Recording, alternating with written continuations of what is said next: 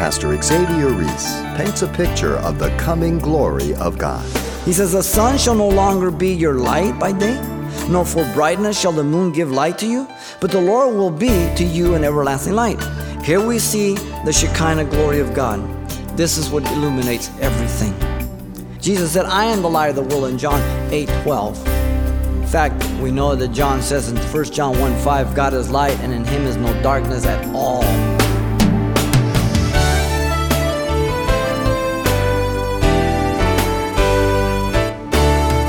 Welcome to Simple Truths, the daily half-hour study of God's Word with Xavier Reese, Senior Pastor of Calvary Chapel of Pasadena, California.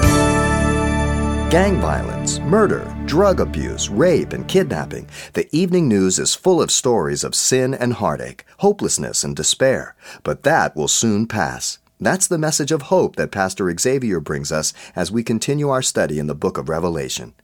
Revelation chapter twenty-one, verse nine, all the way to chapter twenty-two, verse two. And the message entitled, "The Heavenly City, the New Jerusalem." The eternal state is inaugurated right after the millennial age, as you know. Once Satan is judged for his last rebellion, the unbelievers are judged at the white throne judgment, and then the new heaven and the new earth is brought forth after the destruction of that millennial heaven and earth by fire. We've seen this up to this point. And as we've pointed out in our message of the eternal state, once the new heaven and earth are established, then the new Jerusalem descends out of heaven from God. And we finished up with verse one through eight of chapter twenty-one. And just by way of review, let me point out these things as we continue in this. The heavenly city, the new Jerusalem, is distinct from the new heaven and the new earth. Very important. And there in verse one of twenty-one, the new heaven and earth are described as having no sea. In verse two, the holy city of the New Jerusalem is described as a bride adorned for her husband.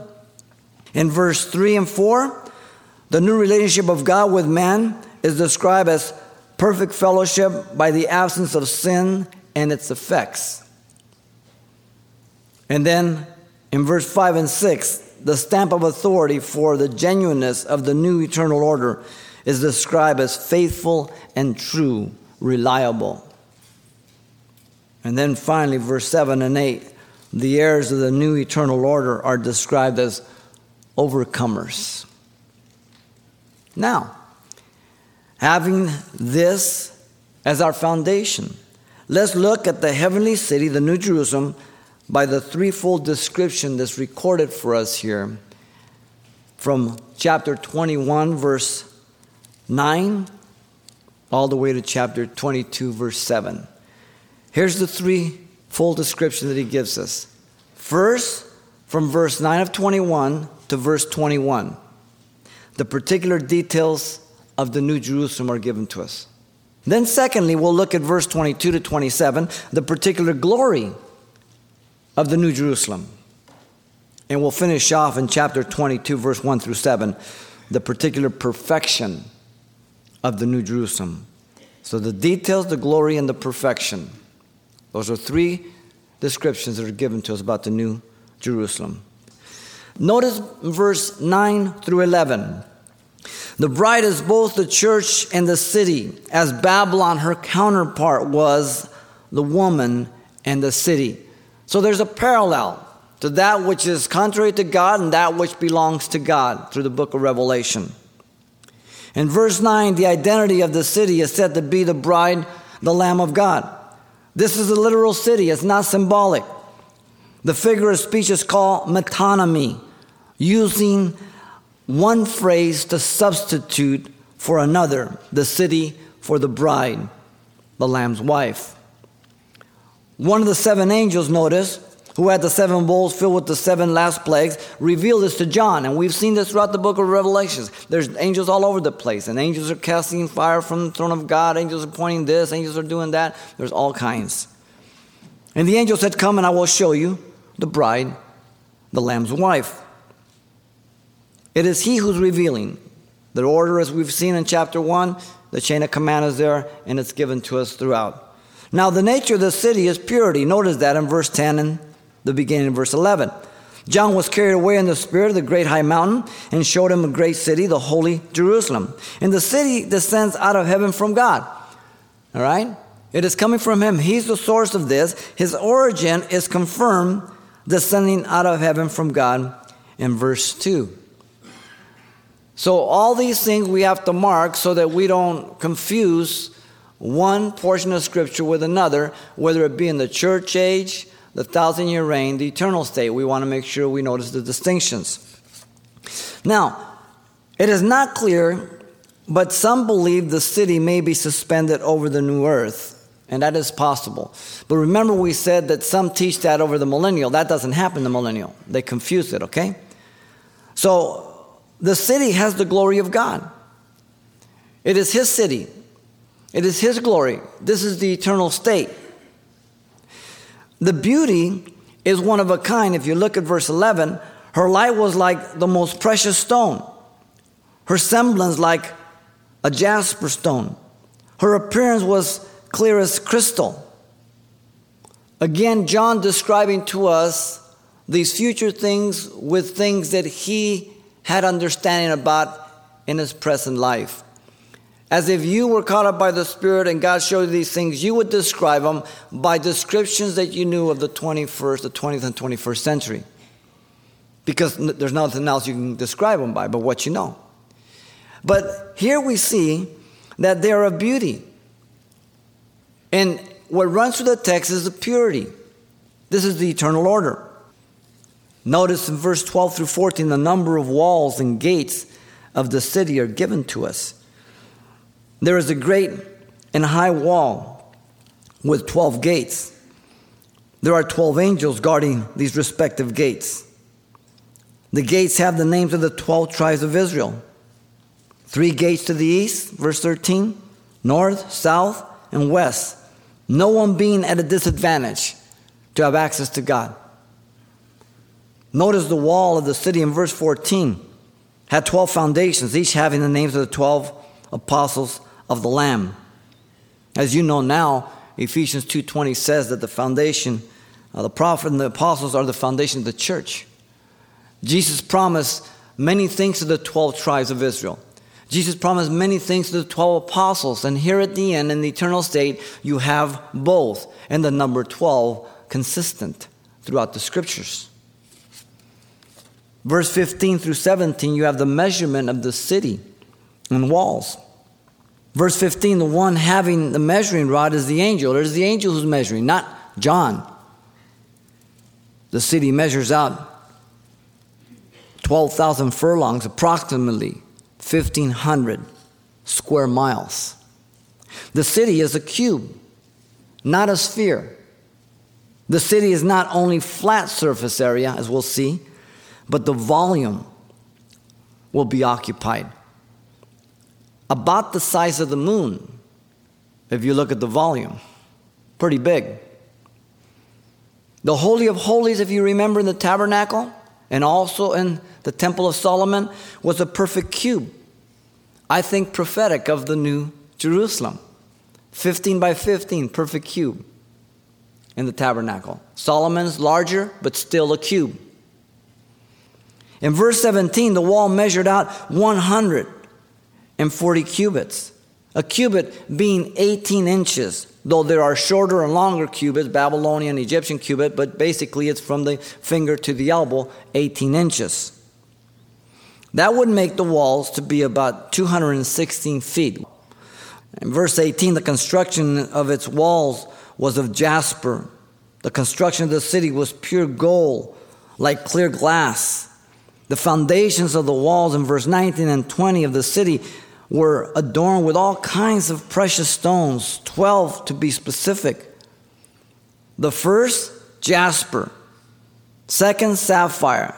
The third, chalcedony. The fourth, emerald. The fifth, sardonyx. The sixth, sardis. The seventh, chrysolite. Eighth, beryl. Ninth, topaz. Tenth, chrysoprase. The eleventh, jacinth. And the twelfth, amethyst. Remember the high priest? Over his heart, he wore on his breastplate the twelve names of the tribe of Israel, four rows, three in each row. And if you compare them, here's prophetic of it. The high priest was to bear the nation of Israel over his heart as he went as a mediator. He also had the twelve names on his shoulders, two stones, one six names, the other one six names. He was to bear the burden of the people, and he was to have them close to his heart as he represented them. Beautiful prophetic aspect of the future high priest, Jesus Christ. The twelve gates were twelve pearls. How'd you like to have one of those, ladies? Each individual gate, one complete pearl in verse twenty-one. By the way, pearls were a Gentile gem, not Jewish. The parable of the um, pearl of, of great price uh, and the man who sold everything to purchase the field to obtain the pearl in Matthew thirteen forty-six uh, was inclusive of the Gentiles during the church age, um, Jew and Gentile being one. Notice the street in verse twenty-one of the city was gold, like transparent glass. Have you noticed all these gems and all these precious metals? That which is hidden, tucked away, held to be very valuable here on earth. People fight, strive, kill to possess. These things are considered to be the most common for all to see in the New Jerusalem. Isn't it kind of a A pretty vain life if you don't know Jesus Christ? All the things that people strive for here on earth, God has them in heaven. They're as common as water. How interesting. The word street literally means a broad way. And we're not talking about the store. Jesus says the broad way here leads to destruction. In the New Jerusalem, the Broadway is a place of fellowship. But to get to that Broadway, you have to go through the straight and narrow. We make those choices now before we die, not afterwards. There are many who will give you false hope, thinking that you will have a second opportunity once you die. Don't let anybody deceive you. Once you die, there is no second opportunity. You make your decision for eternity on this side of death. Just as it would be common sense to make reservations on high season for skiing in a hotel. You just can't get up and go. Well, your chance would be much better if you did that here on earth than for heaven. You make those reservations now, because you trust in Jesus Christ, the one who died for you.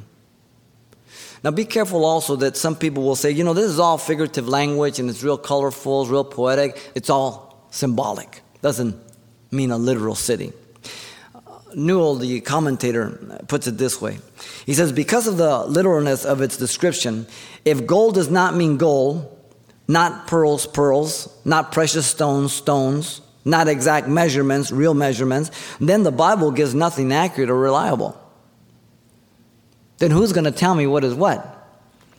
I think that if you study the context whenever figurative language is used, and you're a good student of the Scriptures, you will see when it's figurative, symbolic. But you will also see that sometimes figurative and symbolic language, though it's poetic in, in its description, it also has a literal application. So you must distinguish the one from the other. And I think studying the context will tell you that. He goes out of his way to give all these specifics to make sure that you see this is a literal city, not something that's out of his imagination. Now, consider the potential room of a fifteen hundred square mile cube with volume, not just surface area. It's a total of three point three seven five billion cubic miles.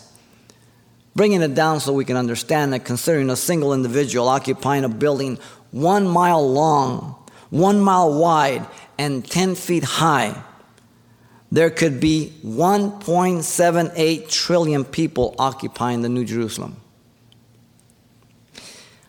one hundred seventy-eight billion people at one hundred feet high, one mile square. You can live with one mile square, right? ten feet high, one hundred feet high. This is thirty-three times more than the population in nineteen ninety-one, which was five point three billion. The present population is six point three billion. I just got it off the internet. We have grown one billion in thirteen years. So in case you're worried about being crowded, you'll be okay. These are the particular details of the New Jerusalem. They're given so that you will know them and understand them and myself. Not just when, you know, you're having a hard time sleeping, you turn the book of Revelation, you're going to read these things, and so that you know them. And notice, secondly, we have the particular glory of the New Jerusalem. Verse twenty-two to twenty-seven. In verse twenty-two, there's no temple. John says, but I saw no temple in it. The reason is given. For the Lord God Almighty, the Lamb, are its temple.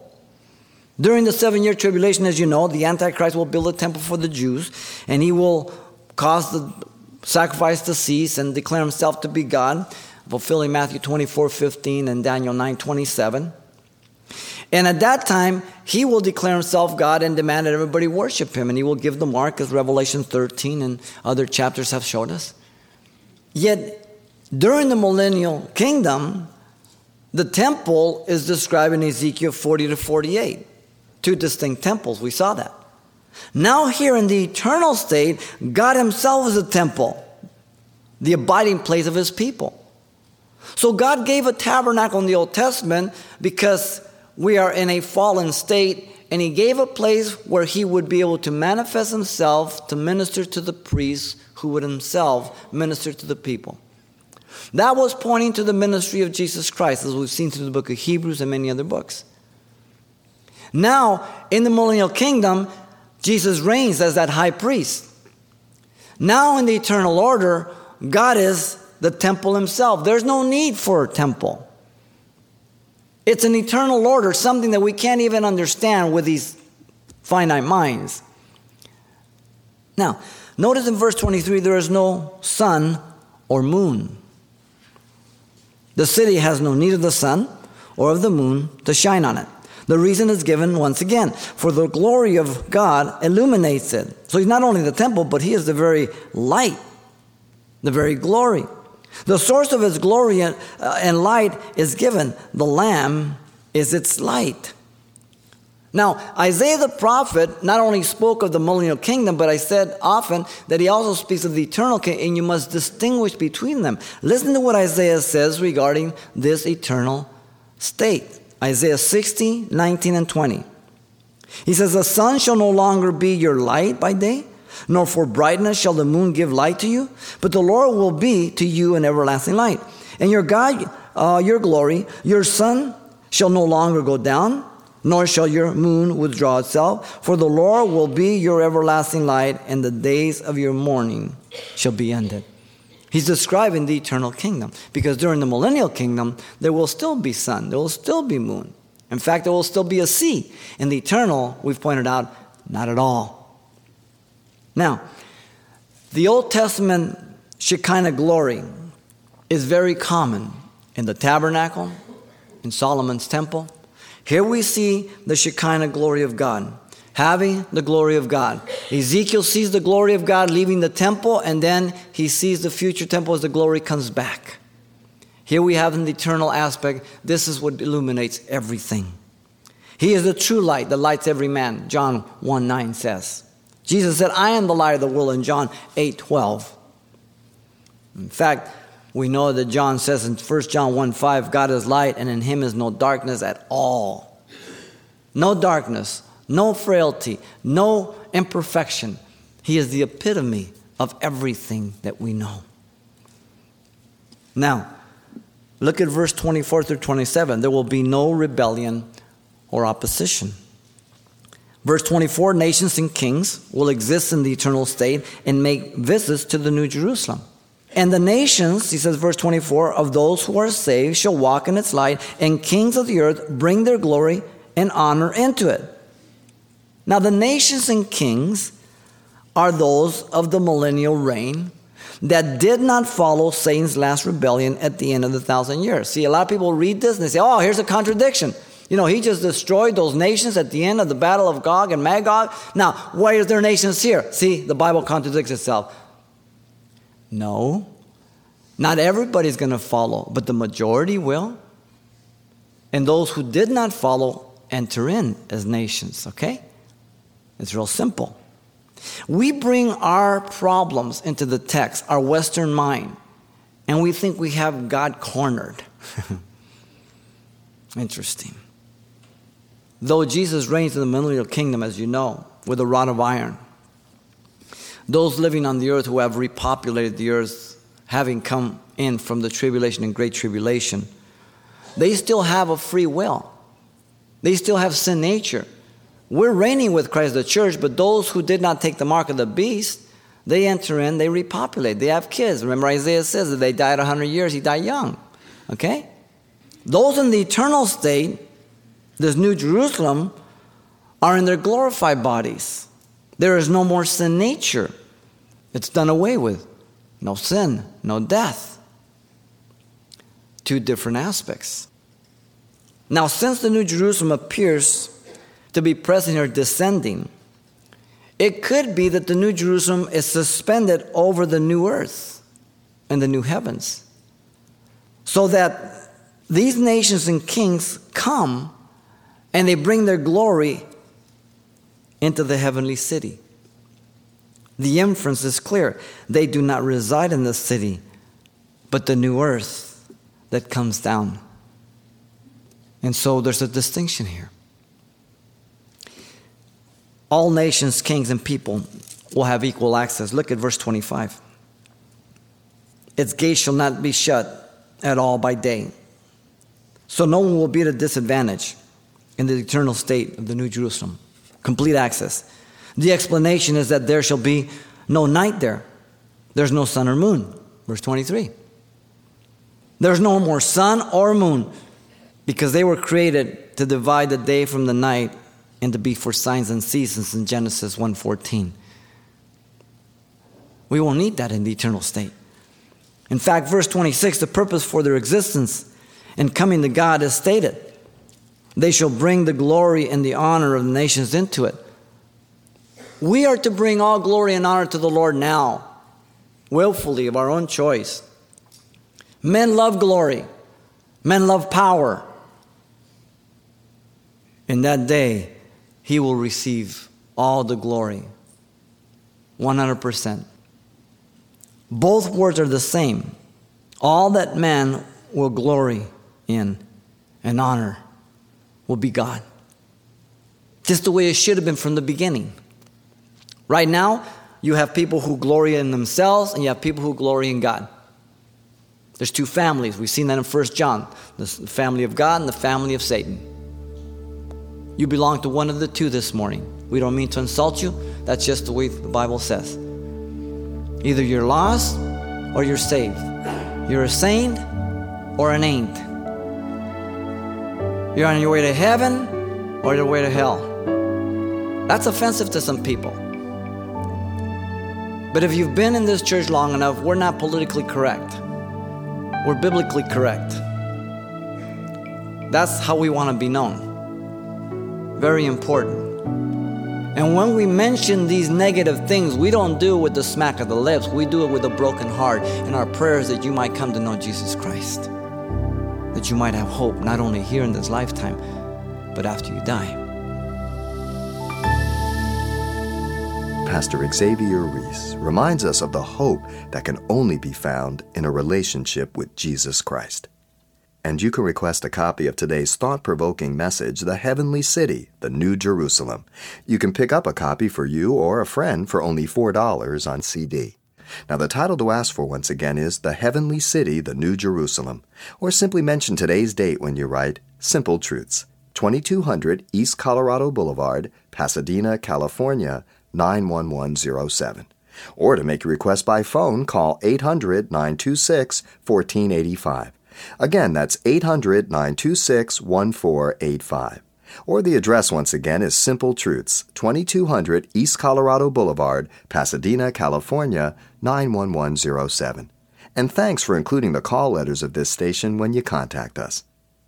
God's Word provides all the hope we need. Be sure and tune in to the next edition of Simple Truths with Pastor Xavier Reese.